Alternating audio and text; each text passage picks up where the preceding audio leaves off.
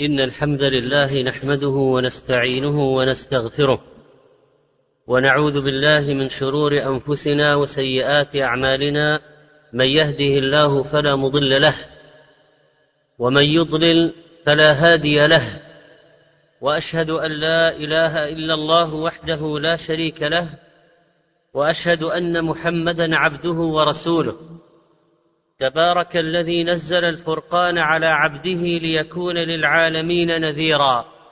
قال سبحانه وأنزلنا إليك الذكر لتبين للناس ما نزل إليهم ولعلهم يتفكرون. فأنزل الله هذا الكتاب ووصفه بأنه مجيد وبأنه عزيز. هذا الكتاب قول فصل وما هو بالهزل. هذا الكتاب كتاب عظيم لا يأتيه الباطل من بين يديه ولا من خلفه. هذا الكتاب تنزيل من حكيم حميد. ما كان حديثا يفترى. فيه نبأ من قبلنا وخبر ما بعدنا وحكم ما بيننا. فصل وليس بالهزل. من تركه من جبار قصمه الله. ومن ابتغى الهدى في غيره أضله الله وهو حبل الله المتين والذكر الحكيم والصراط المستقيم لا تزيغ به الأهواء ولا تلتبس به الألسنة ولا يشبع منه العلماء ولا يخلق على كثرة الرد لا تنقضي عجائبه لما سمعته الجن قالوا إنا سمعنا قرآنا عجبا يهدي إلى الرشد فآمنا به. من قال به صدق ومن عمل به أجر ومن حكم به عدل ومن دعا إليه هدي إلى صراط مستقيم. إن هذا القرآن يهدي للتي هي أقوم. أعدل في الأمور كلها في العقيدة والعمل والخلق والأدب. من اهتدى فإنما يهتدي لنفسه. هذا القرآن بشارة من الله تعالى ويبشر المؤمنين الذين يعملون الصالحات أن لهم أجرا كبيرا. هذا القرآن مصدق لما تقدم من الكتب وخلا ونزل على أنبياء الله من قبل. مهما حاول الطاعنون ومهما بذل الشانئون من الجهود ورصدوا من الميزانيات وأخرجوا من الأفلام ودبجوا من المقالات وعقدوا من المؤتمرات سرا وعلنا مكر الليل والنهار ليطعنوا في الكتاب العزيز فلن يجدوا لهم مدخلا. هذا الكتاب يقولون افتراه قل فأتوا بسورة مثله وادعوا من استطعتم من دون الله إن كنتم صادقين بل كذبوا بما لم يحيطوا بعلمه. هذا الكتاب لما نزل كان العرب في أوج فصاحتهم فتحداهم أن يأتوا بمثله فعجزوا. فتحداهم أن يأتوا بعشر سور مثله فعجزوا. فتحداهم أن يأتوا بسورة مثله فعجزوا فنادى عليهم بالعجز إلى قيام الساعة وأخبر بأن الإنس والجن لو اجتمعوا على أن يأتوا بمثل هذا القرآن لا يأتون بمثله ولو كان بعضهم لبعض ظهيرا. لا يستطيع شيطان أن يدخل فيه شيئا ولا يستطيع أحد أن يخرج منه شيئا.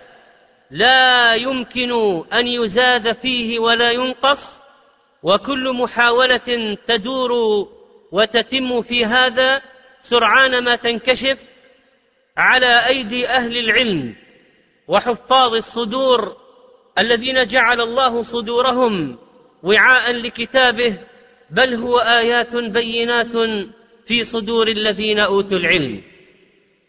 هذا الكتاب لم يتمكن الشياطين وهم يركبون بعضهم البعض طباقا إلى السماء لسرقة السمع لم يتمكنوا أن يحرفوا فيه. إنهم عن السمع لمعزولون وكل واحد يحاول الاستماع فإن له شهاب ثاقب ومرصد ومعد ليحرقه. وهكذا لم يستطيعوا جنا ولا إنسا أن ينالوا منه لأن الله تكفل بحفظه فمن ذا الذي يستطيع أن يقاوم إرادة الله إنا نحن نزلنا الذكر وإنا له لحافظون.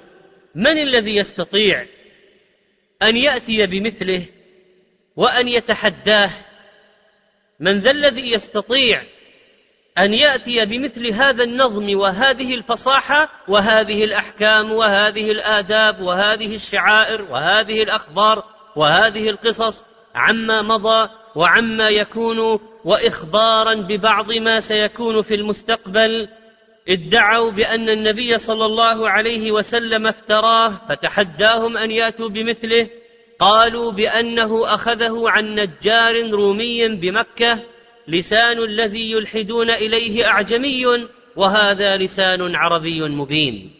ومنهم من يؤمن به ومنهم من لا يؤمن به وربك أعلم بالمفسدين. نزل به الروح الأمين على قلب محمد بن عبد الله ليكون من المرسلين وليكون من الموقنين وليثبت الذين آمنوا وهدى وبشرى للمسلمين. وكذلك أوحينا إليك روحا من أمرنا ما كنت تدري ما الكتاب ولا الإيمان ولكن جعلناه نورا نهدي به من نشاء من عبادنا وإنك لتهدي إلى صراط مستقيم. هذا الروح والنور هذا الحياة والطريق والصراط المستقيم. ينقذنا الله به من ظلمات الشرك والكفر ويخرج الذين آمنوا من الظلمات إلى النور بهذا الكتاب العزيز ومن الجهالة والعصيان إلى الهداية والإيمان. إنه نور لنا وفخر وشرف وإنه لذكر لك ولقومك وسوف تسألون. هذا الكتاب ما فرط ربنا فيه من شيء واستودع هذا الكتاب نظام الحياة والعقيدة والإيمان والعلاقة فيما بينه وبين العباد وفيما بين العباد أنفسهم. فيه أسماء ربنا وصفاته ألوهيته وربوبيته خلق السماوات والأرض ونشأة الإنسان ذكر الملائكة والكتب والرسل والأنبياء قصصا وأخبارا عظات وفوائد عبادات للمسلم يتقرب به المؤمنون لربهم يتلونه آناء الليل وأطراف النهار لا يخرون عليه صما وعميانا وإنما يقرؤونه بفقه وخشوع. هذا الكتاب حبل الله المتين بين السماء والأرض من تمسك به هداه الله سبحانه وتعالى. هذا الكتاب سلاحنا في مواجهة الأعداء وجاهدهم به جهادا كبيرا. هذا الكتاب فيه فضح المنافقين والملحدين وأعداء الدين. هذا الكتاب هو الدستور الشامل للحياة. هذا الكتاب حق وصدق ولا يزال أعداؤنا يريدون حرفنا عن ديننا. وأن يردونا عنه إن استطاعوا. ولذلك فإن جهودهم قد توجهت إلى دستور الدين وإلى كتاب الله وإلى منهج حياة المسلمين. فنظروا فإذا سر القوة والشمول في هذا القرآن فأرادوا أن ينالوا منه تحريفا للفظه اخفاء وإضافة وتحريفا لمعناه بالتلاعب بتفسيره ليكون على غير مراد الله. حاولوا بالباطل والبغي وبسائر الجهود أن ينالوا منه ولكن يأبى الله إلا أن يتم نوره ولو كره الكافرون. لقد حاولت قريش منذ بعثة النبي صلى الله عليه وسلم أن يفتروا ولكن هيهات أن ينالوا. لقد حاولوا أن يفتنوا النبي صلى الله عليه وسلم ليفتري غير هذا القرآن ولكن ثبت الله نبيه. تحايلوا وتمالأوا ودوا لو تدهن فيدهنون. فجاءت الإجابات حاسمة. قل يا أيها الكافرون لا أعبد ما تعبدون. أرادوا أن يتنازل النبي صلى الله عليه وسلم عن شيء من القرآن. ولكن كان الأمر واضحا. فاستمسك بالذي أوحي إليك إنك على صراط مستقيم. هذا الشرف قد حاول أعداء الدين من كفار قريش والعرب أن ينالوا منه. قالوا سحر يؤثر قالوا سحر مستمر قالوا إفك افتراه. قالوا أساطير الأولين. وحاولوا أن ينالوا من معنويات المسلمين. قلوبنا غلف. في أكنة مما تدعون إليه. في آذاننا وقر. من بيننا ومن بينك حجاب. لا تسمعوا لهذا القرآن. والغوا فيه. آمنوا بالذي أنزل على الذين آمنوا وجه النهار. واكفروا آخرة. لعلهم يرجعون. قام مسيلمة بالمحاولات.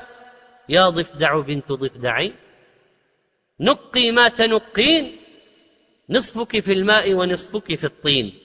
فتقزز منه أتباعه. حاول المحاكاة.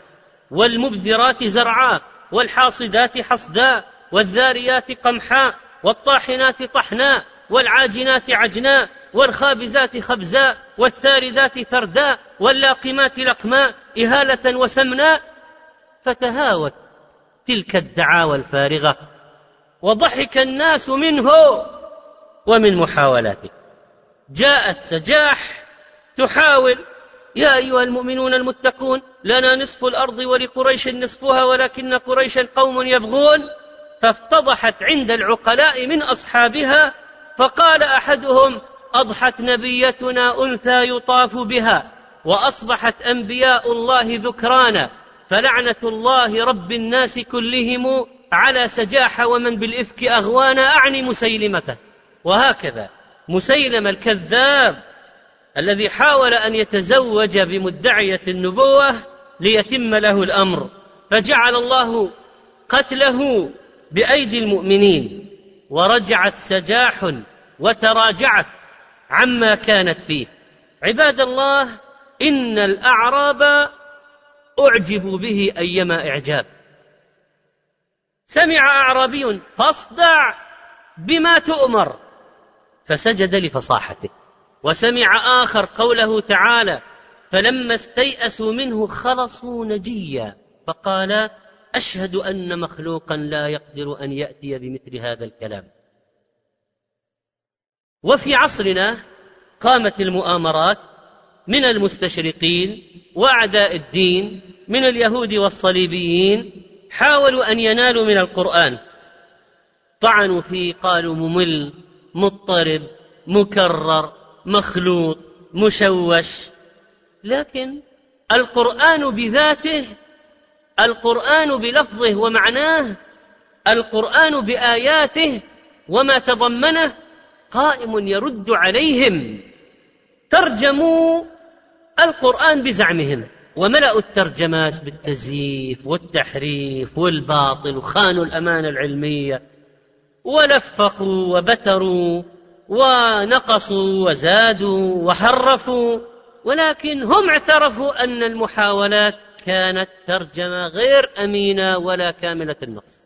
يقوم صاحب ما يسمى بالفرقان الحق بزعمهم لجنة صهيو صليبية لتجعل هنالك قرآنا معتمدا بين العرب والمسلمين بزعمهم ليحل محل هذا القرآن. ولجان ودراسات ومحاولات وطبعوا ونشروا وأحد عشر جزءا تباعا وجعلوه في هذه المجلدات الفاخرة وسبع وسبعون سورة والفاتحة والمحبة والمسيح والثالوث والمارقين والصلب والزنا والماركين والمارقين والماكرين والرعاة والإنجيل والأساطير والتنزيل والتح... سور أسماء سور والأضحى والوصايا والإيمان.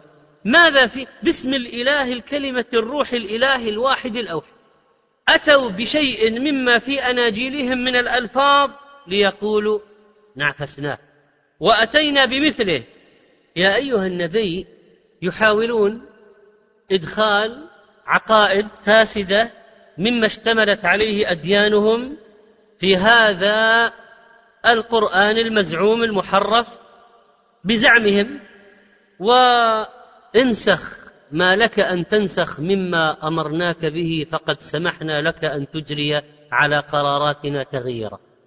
فهل رأيتم مثل هذا الهراء والكلام الفارغ المكشوف قل لعبادي يغزوا من أجل رزقهم ويقتلوا من أرادوا. فقد جعلناك عليهم أميرا. هل رأيتم مثل هذا الكذب المفضوح؟ ولذلك انكشفت المحاولة ونكاد نقول وئدت لأن المحاولات هذه تصطدم بإرادة ربانية أنه لا يمكن أبدا لهذا الافتراء أن يروج وأن يكون مكان القرآن ويحل محله. تدنيس المصحف وما فعلوه في عدد من الأماكن والأحداث هي عبارة عن حقد وإشارة ودليل واضح على ما امتلأت به صدور القوم نحو القرآن. حاول اليهود وهم أول من حرف كلام الله وقد كان فريق منهم يسمعون كلام الله ثم يحرفونه.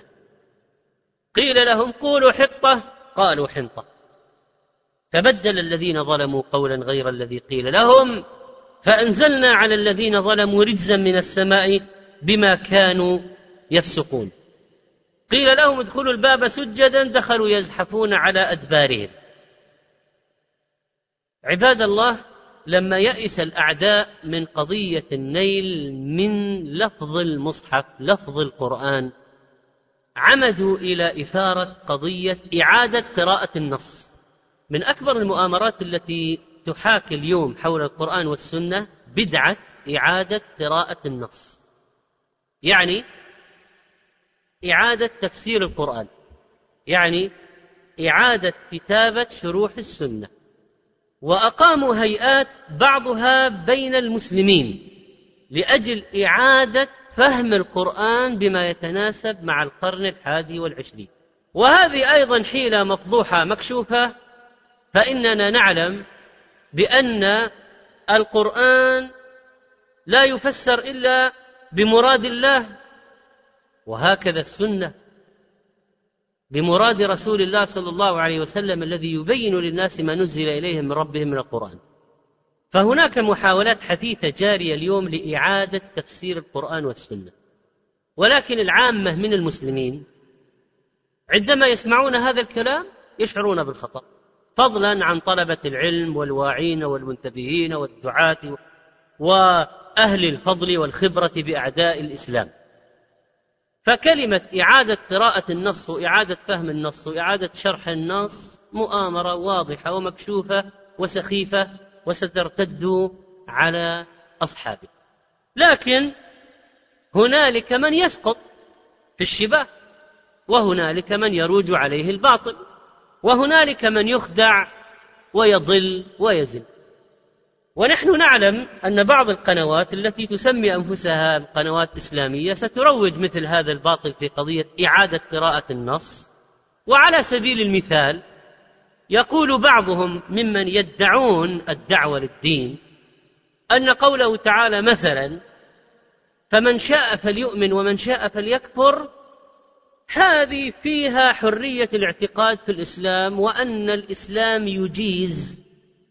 أن الواحد يؤمن وأن الواحد يكفر. فتريد أن تعبد الله لك ذلك. تعبد المسيح عزيرا زردشت بوذا بقرة لك ذلك. من شاء فليؤمن ومن شاء فليكفر. وعندما سئل أحدهم هل الحرية عندكم في بلاد المسلمين تسمح للمرأة إذا أرادت أن تترك الحجاب أن تتركه دون اعتراض منكم؟ فقال إذا كان الكفر مسموحا به عندنا فمن شاء فليؤمن ومن شاء فليكفر. فما دونه من ترك الحجاب من باب أولى. هكذا يقول أحد من يسمي نفسه داعية هكذا يقول. هذا نموذج من نماذج الساقطين في شرك إعادة تفسير النص. وإلا أنت لو كنت رجعت إلى تفسير واحد من تفاسير العلماء الثقات للقرآن. لوجدت أن هذا أسلوب تهديد ووعيد. فمن شاء فليؤمن ومن شاء فليكفر. إنا أعتدنا للظالمين نارا أحاط بهم سرادقها. وإن يستغيثوا يغاثوا بماء كالمهل يشوي الوجوه. فأين إرادة معنى السماح بالكفر؟ لمن أراده وهل يمكن ويعقل في الدين أن الله أنزل الإسلام والقرآن وأنزل الوحي ليسمح بالكفر في الأرض؟ ألم يقل وقاتلوهم حتى لا تكون فتنة ويكون الدين كله لله والفتنة هي الشرك؟ ألم يأمر تعالى بجهاد الكفار وإزالة الكفر ليكون القائم في الأرض هو التوحيد؟ ما الذي فعله النبي عليه الصلاة والسلام في جهاده؟ ألم يجاهدهم ليقولوا لا إله إلا الله ويقيموا الملة؟ فلو كان الكفر مسموحا به لماذا جاهد قريشا وكفار العرب؟ كان تركهم على دينهم وأوثانهم وهو يدعو فمن استجاب له علمه وكان معه. ومن كفر وأعرض تركه. لكن النبي عليه الصلاة والسلام لم يفعل ذلك. في مكة جاهدهم باللسان وفي المدينة جاهدهم بالسنان. لا يمكن أن الدين والإسلام يقر الكفر. مستحيل. لأن الله خلق الخلق كلهم ليعبدوه. وأنزل هذا الكتاب وشرع الدين وأرسل الرسل وأنزل عليهم كتبا. لأجل التوحيد. ثم يسمح تعالى بالشرك يسمح بضد التوحيد ويكون في دينه السماح لكل من شاء أن يعتقد شيئا أن يعتقده. اذا فلماذا فرض علينا مجاهدة هؤلاء الكفار والمشركين؟ عباد الله نحن نعلم أن أهل الحقد والمكر والخبث ويعينهم منا أهل الجهل والمفتونين بحرية الغرب المفتونين بثقافة الغرب المهزومين أمام هجوم الغرب المتراجعين أمام اتهامات الغرب. كلما اتهمهم الغرب تراجعوا كلما هاجمهم الغرب تركوا شيئا من الدين. كلما انتقدهم الغرب تنازلوا عن شيء من الدين. ليقولوا لا عندنا الإسلام حرية كاملة والذي يريد أن يؤمن يؤمن والذي يريد أن يكفر كف يكفر والتي تريد أن تتحجب تتحجب والتي لا تريد أن تتحجب لا تتحجب لا تتحجب. والذي يريد والذي كل هذا حرية مسموح بها في الإسلام والإسلام دين الحرية. وهكذا. نحن نرى الآن ونسمع جيدا هذه الترهات وهذا السوء يحدث. أيها الإخوة ضمن مسلسل الهجوم على القرآن يأتي الفيلم الهولندي الذي أنتجه بعض المتطرفين لديهم. وكل مشرك وكافر متطرف لكن بعض التطرف أشد من بعض. ليخرج فيلما عن القرآن وسيعرضونه بعد قليل. ومن باب الدعاية يحذرون من تسونامي إسلامي ومن مناهضات لهذا الفيلم وما هي ردة الفعل عند المسلمين. ويحذر فيلدر صاحب الفيلم من موجة مد إسلامي في هولندا التي فيها أكثر من مليون مسلم. حقدوا حقد ما كيف يعيش مليون مسلم عندهم؟ يعني هذا شيء لا يطاق. كيف يكون في أوروبا؟ في أمريكا أكثر من ألفين مسجد وفي أوروبا آلاف المساجد. كيف يعني يترعرع هؤلاء وأبناء وهناك رجوع للدين وهناك يعني عدم ذوبان واستعصاء في قضية الذوبان هذه التي أرادوها؟ استعصاء! ولذلك لا بد من مهاجمة المسلمين وتطهيش المسلمين ولا بد من آه، آه، شن الحرب المعنوية على المسلمين وإشعار المسلمين باليأس والإحباط وأننا ننال منكم من مقدساتكم من كتابكم من نبيكم. وكما أن هؤلاء الدنماركيون فعلوا ما فعلوا فقد قام هؤلاء الهولنديون أيضا بفعل ما يفعلون. والمسلسل مستمر. إنها معركة الثوابت. فهل سنثبت؟ اللهم إنا نسألك أن تجعلنا بحبلك مستمسكين. أحينا مسلمين وتوفنا مؤمنين وألحقنا بالصالحين غير خزايا ولا مفتونين. لا تزغ قلوبنا بعد إذ هديتنا وهب لنا من لدنك رحمة إنك أنت الوهاب. أقول قولي هذا وأستغفر الله لي ولكم فاستغفروه إنه هو الغفور الرحيم. واوسعوا لإخوانكم يرحمكم الله. الحمد لله الحمد لله الذي أنزل على عبده الكتاب ولم يجعل له عوجا الحمد لله الذي أنزل هذا القرآن وشرع لنا من الدين ما وصى به نوحا والأنبياء. الحمد لله الذي أقام الملة بلا إله إلا الله. أشهد أن لا إله إلا الله وحده لا شريك له ولا أشرك به أحدا. وأصلي وأسلم على محمد بن عبد الله خاتم النبيين. وإمام المتقين وصاحب المقام المحمود يوم الدين الشافع المشفع صاحب الحوض المورود صلى الله عليه وعلى آله وصحبه وأزواجه وخلفائه وذريته الطيبين والتابعين لهم بإحسان إلى يوم الدين. أشهد أنه رسول الله حقا عباد الله نحن نرى في تزامن عجيب الهجوم على الثوابت الشرعية وعلى الأساسات والأركان. فما هو أهم شيء في هذا الدين؟ كتابه ونبيه. الطعن توجه إلى الكتاب والنبي. وهكذا حقد هؤلاء على الإسلام وأهله. رأوه أسرع الأديان في العالم انتشارا. أكثر الأديان في العالم تقبلا. موجة إسلام عاتية تعصف بهم. ولذلك افصحوا عن حقدهم ولئن كانت المعركة من قبل مبطنة فقد صارت مكشوفة.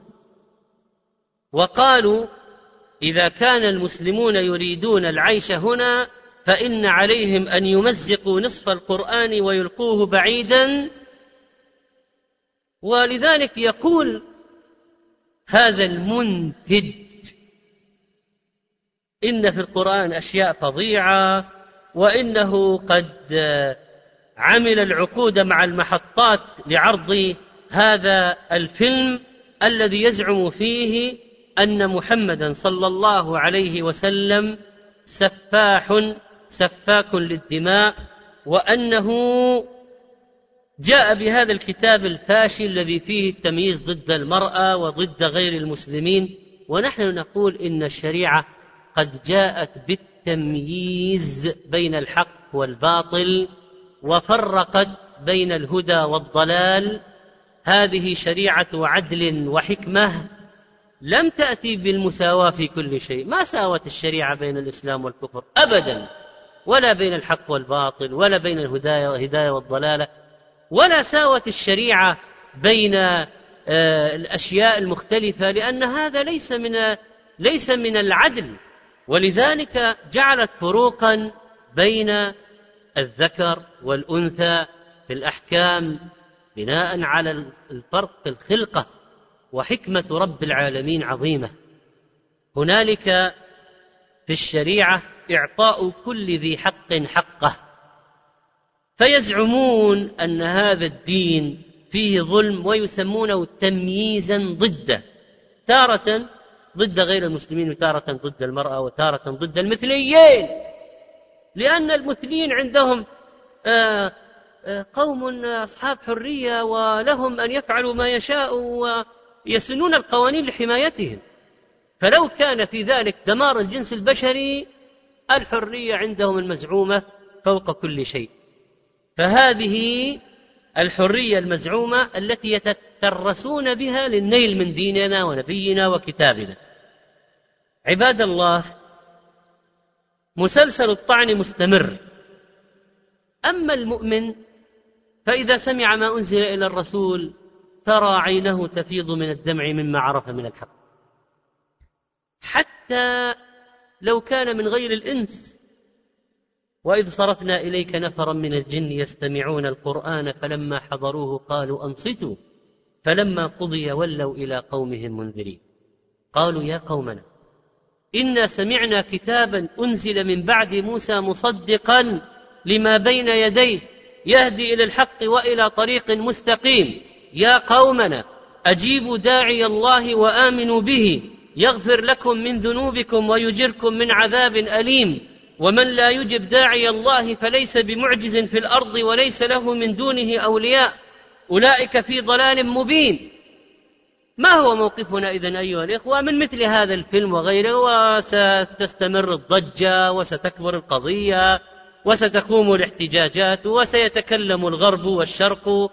وكما حصل بالأمس القريب سيكون كذلك كلام وهم يتوقعون ذلك. وقد أخذوا الأهبة والاستعداد والاحتياطات أولا من جهة الاعتقاد والإيمان. نحن نؤمن أن الله حفظ كتابه ولا يمكن أن يناله أحد. وكلما كثر الطاعنون في الكتاب سيزداد المقبلون عليه. كلما كثر الطاعنون في النبي ازداد المتشوقون والمتطلعون إلى معرفة سيرته وحقيقته. أرادها الله عز وجل هكذا. ظاهرها شر ولكن في باطنها خير كثير فهي منحة في جوف محنة.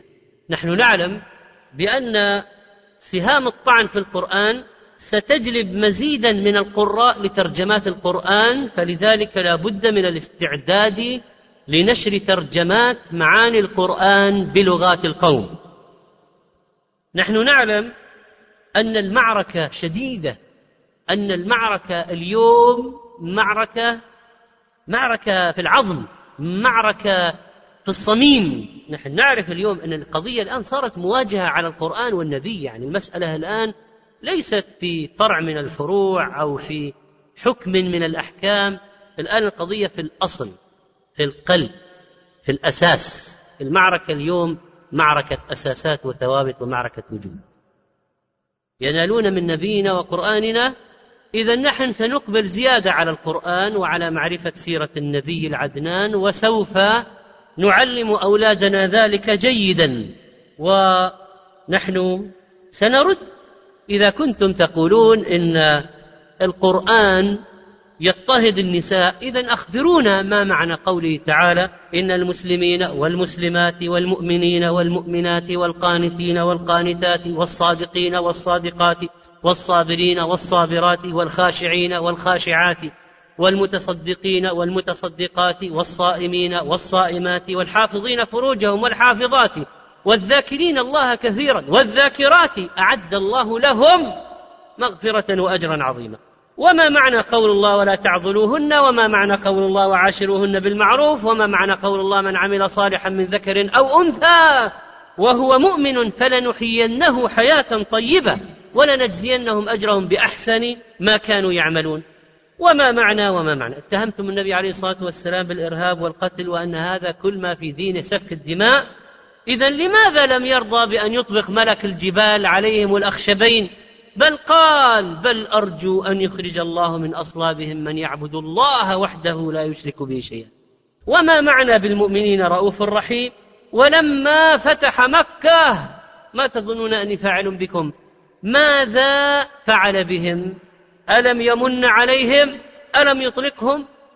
ثم ماذا قال عقلاء الغرب وبعض المنصفين فيهم؟ في القرآن وفي النبي الكريم. قالوا مدحا.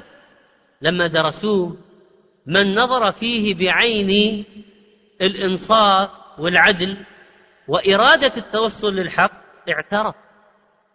وعندنا كم كثير من أسمائهم وكتاباتهم واعترافاتهم ويقول الواحد منهم للمسلم أن يعتز بقرآنه. يقول ديبورا بوتر عندما أكملت القرآن الكريم غمرني شعور بأن هذا هو الحق الذي يشتمل على الإجابات الشافية. ويقول آخر إن الأسلوب القرآني مختلف عن غيره ثم إنه لا يقبل المقارنة بأسلوب آخر ولا يمكن أن يقلد. وقال الكون دي كاستري إن العقل يحار. كيف يتأتى أن تصدر تلك الآيات عن رجل أمي وقد اعترف الشرق قاطبة بأنها آيات يعجز فكر بني الإنسان عن الإتيان بمثلها لفظا ومعنى. فهم اعترفوا عقلاؤهم اعترفوا. بقي أيها الإخوة واجبنا فليس بغريب على القوم أن يأتوا بالافتراءات فإن لهم أسلاف. في هذا من كفار قريش من العرب منا. قبلهم فضلا عن كفار العجم. ما أهون الخلق على الله. لما كفروا به يا حسرة على العباد ما يأتيهم من رسول إلا كانوا به يستهزئون. هذه المعركة أيها الإخوة أرادها الله. ويريد الله أن يحق الحق ويبطل الباطل ويريد الله أن يحق الحق بكلماته ويقطع دابر الكافرين. يريد الله أن يهلك من هلك عن بينة ويحيى من حي عن بينة. يريد الله أن يقع في الفتنة من يقع ويظهر وفاء من كان وفيا لهذا الدين فقام يدافع. يريد الله أن تظهر أعمال المسلمين بالمنافحة والرد. سيقيمون المواقع وأقاموا بعضها للدفاع عن القرآن ورصد الهجمات. وإعداد الردود المناسبة والترجمة بألسنة القوم واستعمال الأساليب المؤثرة وستقوم لجان وهيئات وسيدفعنا هذا الهجوم إلى مزيد من العناية بالقرآن الكريم حفظا وتلاوه وتدبرا واهتماما بتفسيره على مراد الله الذي أنزله وأن ننبذ المحاولات السيئة السخيفة التي تريد تحريف المعنى بعد محاولات تحريف اللفظ وأننا سندفع بالمزيد في الجهد لتحفيظ أبنائنا هذا الكتاب العزيز وسنقبل زيادة على قراءته وترتيله والاستماع له والإنصات ومزيد من لفت النظر إلى عجائبه وما فيه من الحكم والأحكام سيدفعنا ذلك إلى مزيد من التدبر والتعلم والتعليم لهذا الكتاب العزيز وسيدفعنا ذلك إلى الاستقواء به في مجاهدتهم كما قال الله لنبيه فلا تطع الكافرين وجاهدهم به جهادا كبيرا سيدفعنا ذلك للمزيد من الدراسات القرآنية وصرف الأوقات في هذا الكتاب العزيز الذي اهدرنا كثيرا من أوقاتنا في الحياة مع الأسف في ترهات وآن الأوان أن نلتفت لهذا الكتاب وأن نعرف ماذا أراد الله منا عبر هذه الرسالة. ولن نرضى هجمة القوم وسنقاوم ذلك بشتى الوسائل. اللهم إنا نسألك أن تجعلنا من أهل القرآن. اللهم اجعلنا ممن يحل حلاله ويحرم حرامه. ويؤمن بمتشابهه ويعمل بمحكمه. اللهم اجعلنا من خاصتك أهل القرآن. اللهم اجعلنا ممن أقام حروفه وحدوده. اجعلنا ممن يقرأه اناء الليل وآناء النهار على الوجه الذي يرضيك عنا. علمنا منه ما جهلنا وذكرنا منه ما نسينا. يا أرحم الراحمين. اللهم اجعل بلدنا هذا آمنا مطمئنا وسائر بلاد المسلمين. أيها المسلمون لا زلنا ندعو ونذكر ونقول إن المحافظة على الإيمان في البلد والأمن مطلوب عظيم. وإنه لا يستفيد أحد من خرق الأمن في البلد إلا إبليس وأعداء الدين. ولو نظرت في المستفيد من المؤامرات التي تحاك حول الأمن في البلد فإنك لن تجد ذا إلا مغرضا حاقدا أو جاهلا أو حاسدا أو عدوا لأهل الإسلام أو أداة يحركها أهل الكفر المبطن والعدوان على أهل الإسلام والتوحيد. عباد الله إن هذا المكسب العظيم في الإيمان والأمن الذي ينشر به الإيمان مطلوب حمايته والمحافظة عليه. فنسأل الله تعالى أن يحفظ بلادنا بحفظه وأن يحفظنا أجمعين من مكر أعداء الدين أن يحفظنا من بين أيدينا ومن خلفنا وعن أيماننا وعن شمائلنا ومن فوقنا. ونسأله سبحانه وتعالى أن يحفظنا من تحتنا ونسأله عز وجل أن يختم بالصالحات أعمالنا. وأن يغفر لنا ولوالدينا. اللهم اغفر لنا ولمن سبقنا بالإيمان. سبحان ربك رب العزة عما يصفون وسلام على المرسلين.